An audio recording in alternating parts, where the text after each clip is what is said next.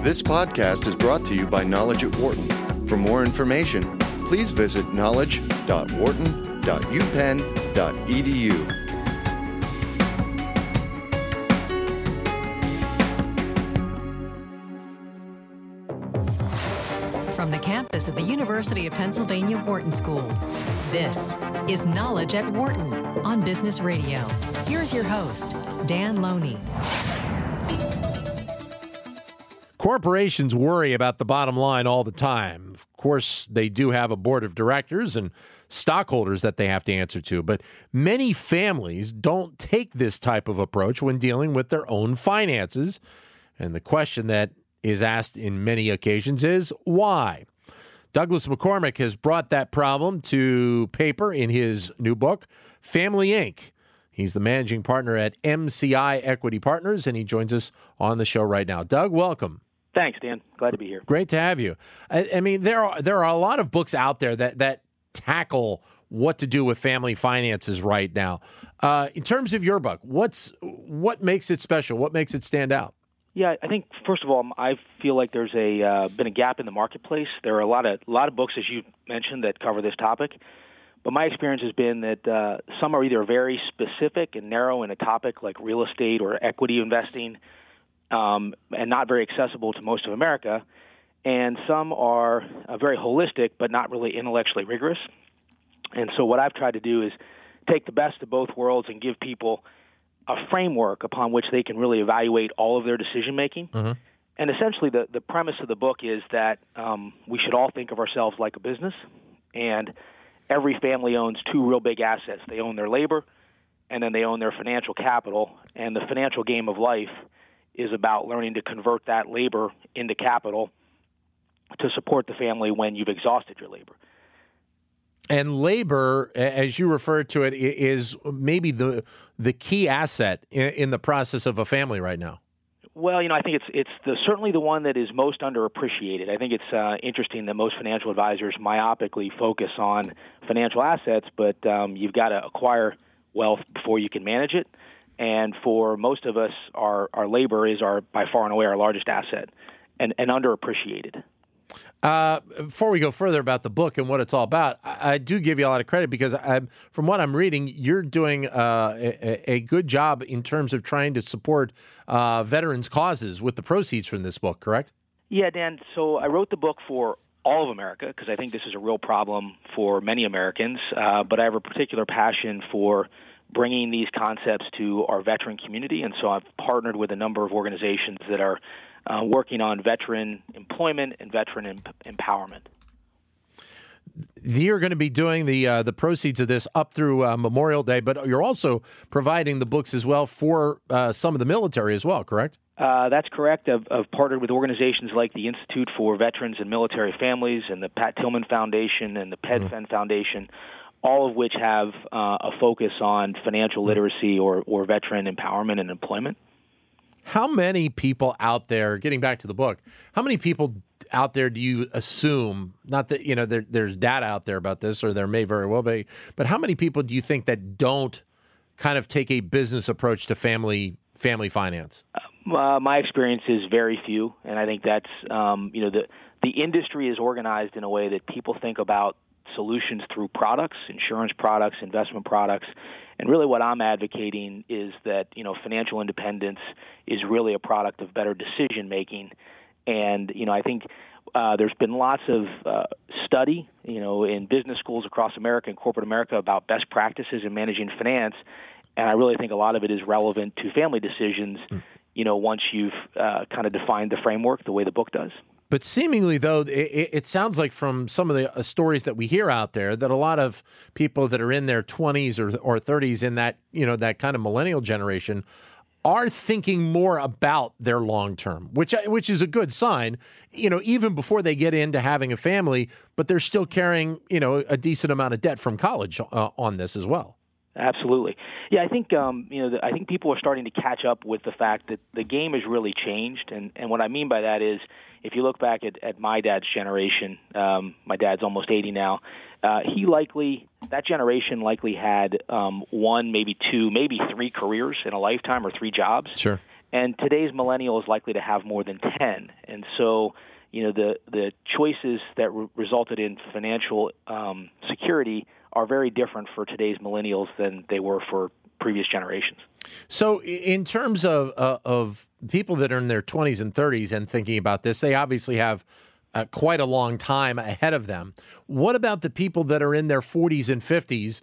Uh, some of them that had started to build up nice retirement uh, funds and, and, had you know a, a, great plan, and then were were really undone by the recession a few years ago. Yeah, I think um, first of all, it's never never too late to start. Uh, and the more time people have, obviously, the more flexibility and levers you have to to achieve um, financial independence. You know, having said that, I think people often underestimate the number of different choices that they can make that can really impact um, their financial security. They also underestimate the likely time period that they're going to be able to hold these investments. Mm-hmm. So I would argue even somebody in their you know late 40s, early 50s uh, you know, it's not only that you're going to hold the investment until you retire, but those investments are going to support you for 20, 30 years after retirement. Yeah. So yeah. your time horizon is still relatively long. Well, and, and that's another key factor. And we're talking with uh, Doug McCormick.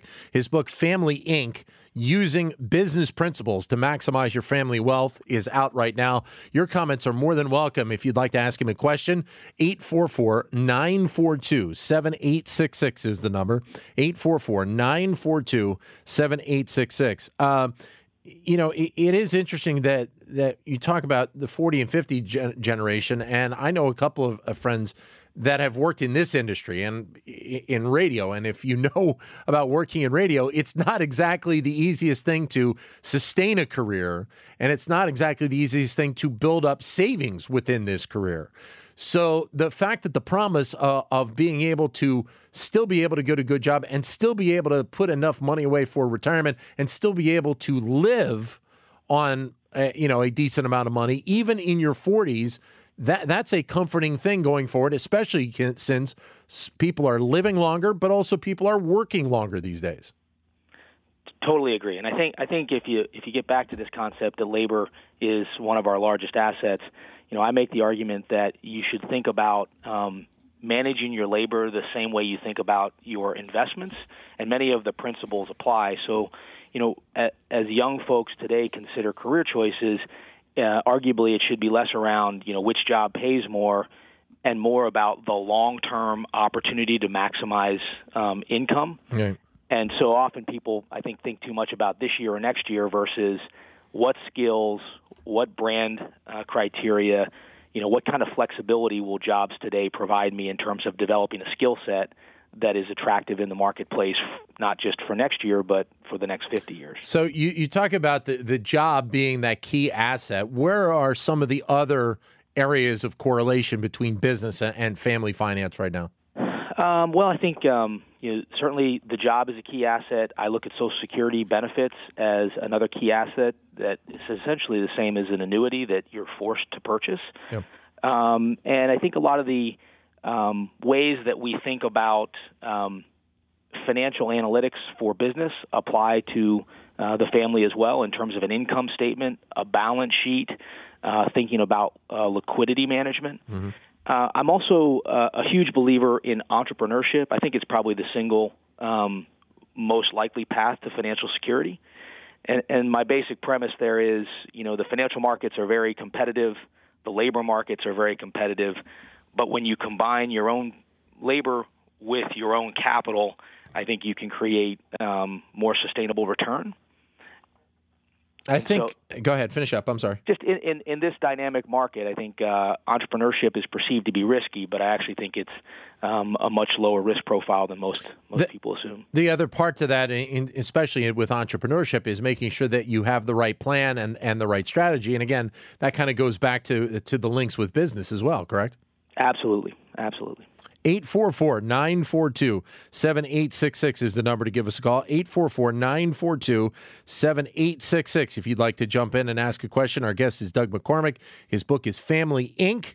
Using business principles to maximize your family's wealth.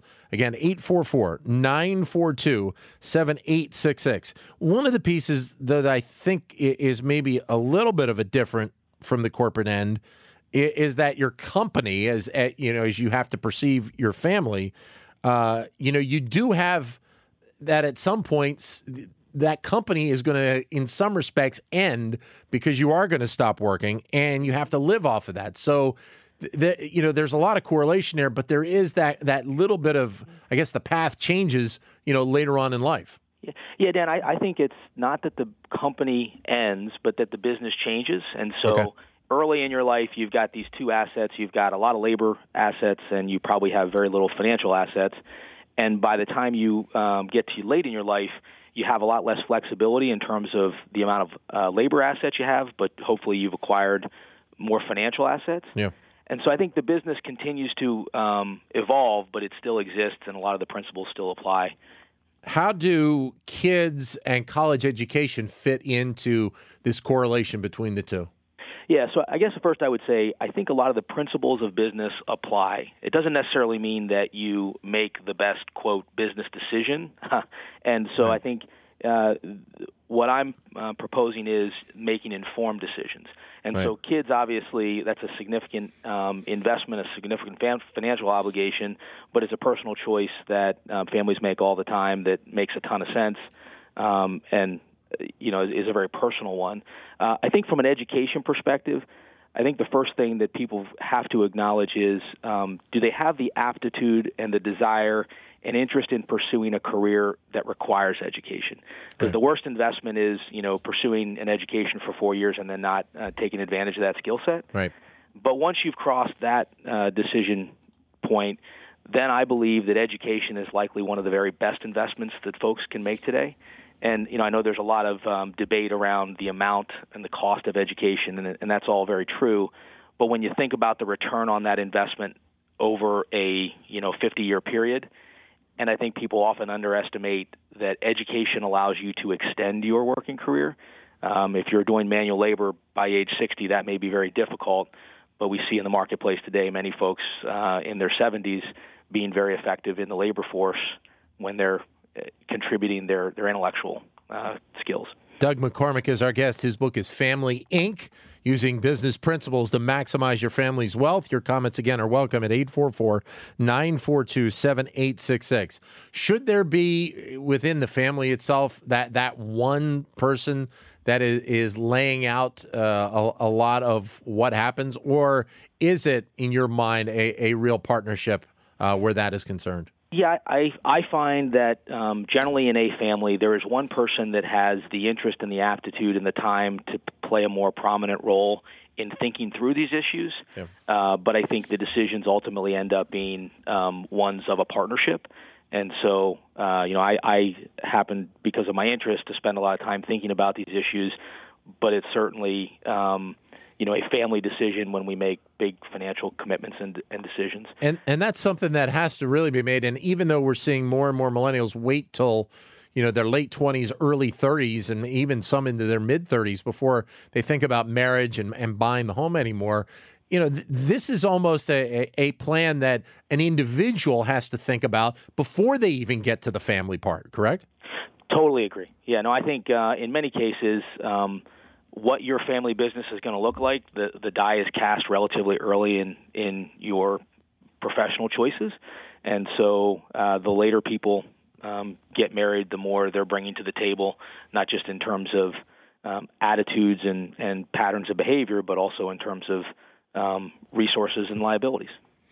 Doug McCormick, the book is Family Inc., managing partner at MCI Equity Partners. You're welcome to give us a call at 844 942 7866. You also talk, uh, interestingly enough, uh, about inheritance uh, in this book as well.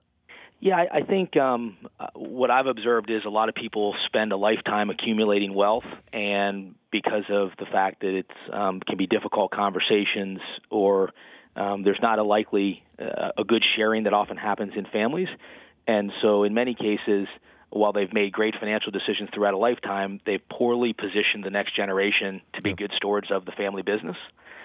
And so I'm an advocate of bringing all of the family together to think about Family Inc. Uh, periodically.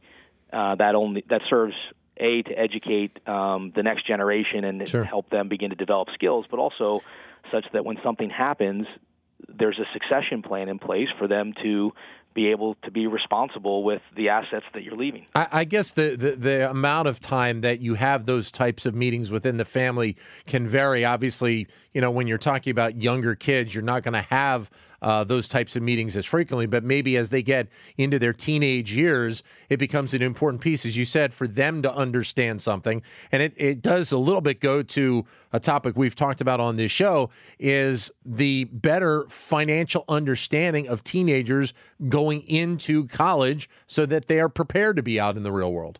Yeah, I think a lot of these conversations do not have to happen frequently. I think um, you know children are very observing how parents make decisions. So they're learning all the time. But if you did uh, this, you know, a company would think about an annual meeting. Um, so if you did this once annually and sat down and kind of took inventory of uh, where the family sits financially, I think that's that's valuable. Yep. Um, I'm also a big believer that, uh, especially for young folks, there's real value in making mistakes, and so to give your kids an opportunity to fail on a small scale, whether it be, you know, making poor choices with an allowance or a credit card, um, is valuable and would much rather have them do it then than with much bigger numbers in a later point. Again, the number to give us a call and join in the conversation 844 942 7866. Our guest is Doug McCormick.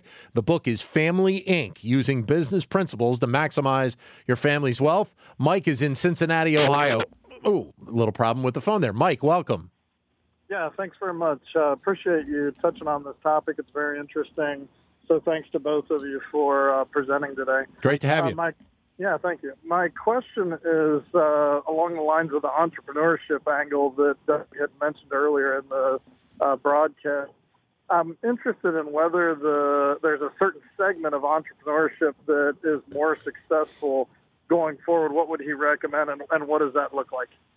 Yeah, so the first thing, um, Mike, I would say is I think it's an important framework to think of yourself as an entrepreneur today. Even if you have an employer, you're still an entrepreneur in the context of you are selling your labor, whether it be to today's employer or some some employer, uh, you know, down the road. The second uh, comment I would make is, in generality, is I think when people think about startups and entrepreneurs, they think very big. They think about Google, they think about Facebook, and I believe that um, for most Americans, the opportunity will be much smaller, but the risk will be much smaller. And this could be, you know, a local business there where you're, um, you know, selling insurance, selling real estate, um, a financial advisor, um, you know, providing maintenance services for the residential industry, et cetera. And I don't really have a view on, you know, what business to, that I would recommend that you pursue, other than to say um, it needs to be based on the skills and experiences that you've developed to date. And so the the beauty of um, this model is you're acquiring skills all the time from your current employment situation, and the name of the game is how to efficiently um, use those skills to start your entrepreneurial endeavor. Okay, very good. Mike, thanks very much for the call. 844 942 7866 is the number. We're talking family finance with Douglas McCormick, who is the author of the book Family Inc. Again, 844 942 7866. I'll play some off of something you just were talking about is uh, the, the digital element to this uh, where you know families can think about this process, but also they have the benefit of being able to use probably a wealth of tools that are out there uh, in the digital format to make this a little bit of an easier process. Yeah, I think um, to a certain extent, you know, there, there's it's never been easier, I think, to be an entrepreneur in terms of the access to um, information and the ability to uh, pursue business formation. And so I, I do think um, while the labor market's more dynamic than ever, um, the opportunity for individuals to start their own businesses is also better than ever.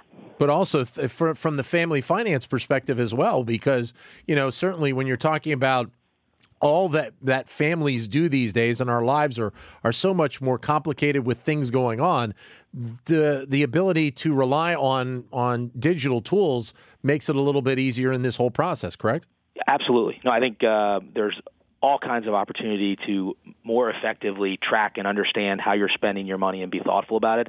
Uh, I think the the other side of that equation, though, is I think corporate America has gotten better at better at figuring out how to engage the consumer in a way that you're likely to spend more. Right. So I think it's uh, it, again, it gets back to taking control of your decision making uh, on both sides. So, in some respects, the consumer, even though they have this ability, they have to be wary of the fact that the, that the corporate community un- understands this and probably a lot more than maybe you do. Yeah, I, I think it's that um, while the skills and tools that are available for you on a personal finance side continue to improve, I think the market or the environment that you're existing in is also uh, becoming more complicated. So both both skill sets are rising. 844 942 7866. We've got a few lines open. The comments uh, are available to Doug McCormick, who is the author of the book Family Inc.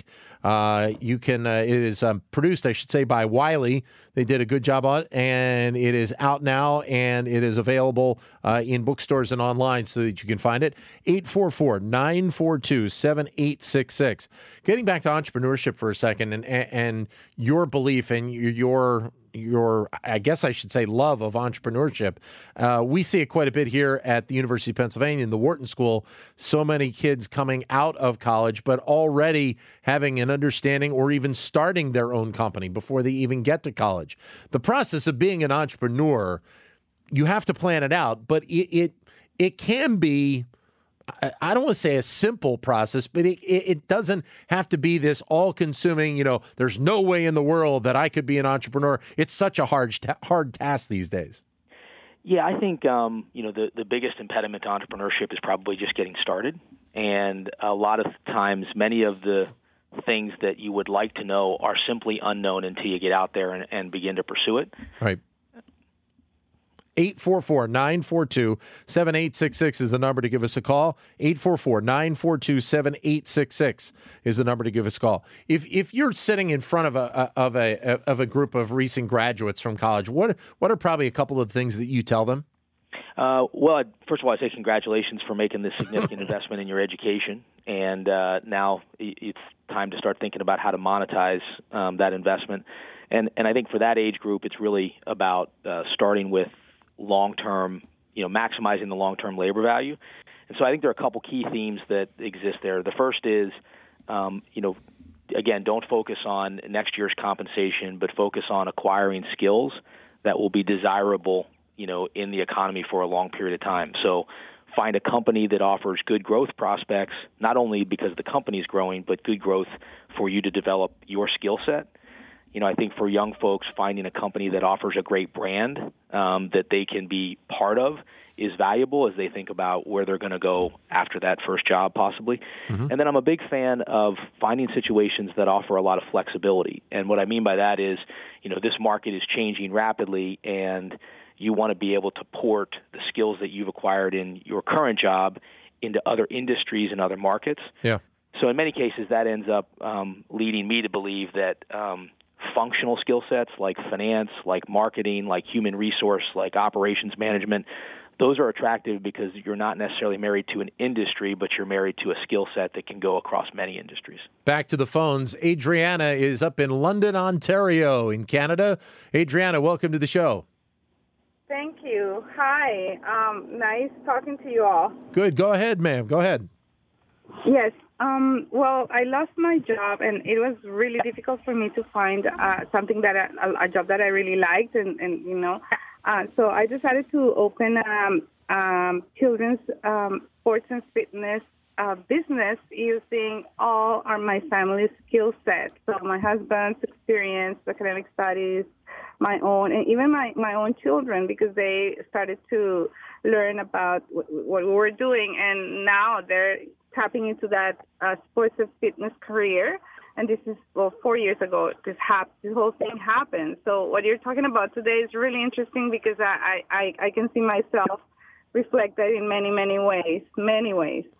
And and how successful has has the company been so far, Adriana? It's been successful. Um, well, here London, Ontario runs lots and tons of sports and recreation, free recreation programs for children and youth. Yeah. So in, in London, Ontario is a test market for North America. So being in this business full time without using any credit or any other sort of money, you know, um, to build it. Basically, I feel it's been really successful because uh, it's not easy here. Uh, London came through um, a very London had a very high unemployment rate, and even youth unemployment rate is close to 20% still. Yeah. So for, us to build up from in, in a very tough place from nothing. I mean, it's it's really. I feel really grateful for for that. And speaking with other um, um, for, with nonprofit organizations that help out uh, um, companies like mine or, or organizations like mine.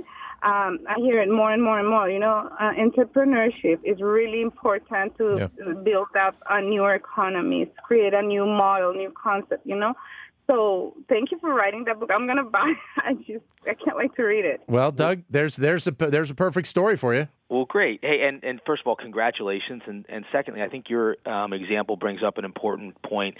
In many cases, these entrepreneurial opportunities are what I characterize as asset light. And what I mean by that is you didn't have to make a big investment to get into that business. You're really uh, selling your, your labor skills mostly, and it does take a little bit of investment. Um, but I think people are often surprised at how little investment is required to start um, this kind of entrepreneurial endeavor. Adriana, thanks very much. We wish you all the best. Steve is in Palm Beach, Florida, joining us. Steve, welcome to the show. Yes, thank you. Um, so my question to you is, you know, what do you think about the entrepreneurial matchmaking? Um, you know, there are some sites out there that help you find partners, like BusinessPartners.com. What, you know, what's your view on that? Um, so, so to, to, be honest with you, I'm not very informed on um, that kind of matchmaking service. So this is not a commentary on on the service per se. It's just my own experiences. Sure. Um, I think people underestimate the importance of finding a partner that um, you you have an appreciation for how they make decisions. There's a commonality of vision, and there's a real trust level in terms of integrity. And so my my experience has been that the best partnerships I've been involved with have um, evolved and matured over a long period of time.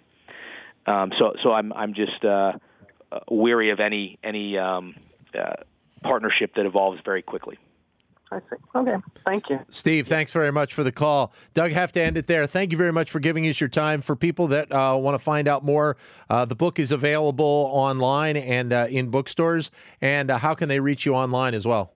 Uh, FamilyInc.com. Great. Thanks. Hey, Doug, thanks so much. You got it. Greatly appreciate it. Doug McCormick, uh, Family Inc. For more business news and analysis from Knowledge at Wharton, please visit knowledge.wharton.upenn.edu.